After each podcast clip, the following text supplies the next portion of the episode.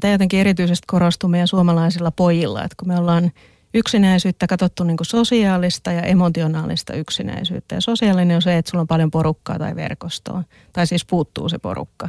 Ja emotionaalinen on sitä, että sut puuttuu läheinen tärkeä oma ystävä. Ja jotenkin me aikuiset usein ajatellaan, että ei ne pojat semmoista kaipaa, että ei niillä tarvi olla semmoista tärkeää ystävää, jolle ne vois puhua ja johon he vois luottaa ja kuuntelisi ja niin edespäin. Mutta kun ne pojat itse näissä haastatteluissa ja silloin kun he täyttää niitä lomakkeita, niin he hyvinkin niin kuin sääntillisesti tai siis niin kuin tarkkaan säännönmukaisesti vastaa aina, että mä toivon, että mulla olisi joku, joka kuuntelisi ja ymmärtäisi.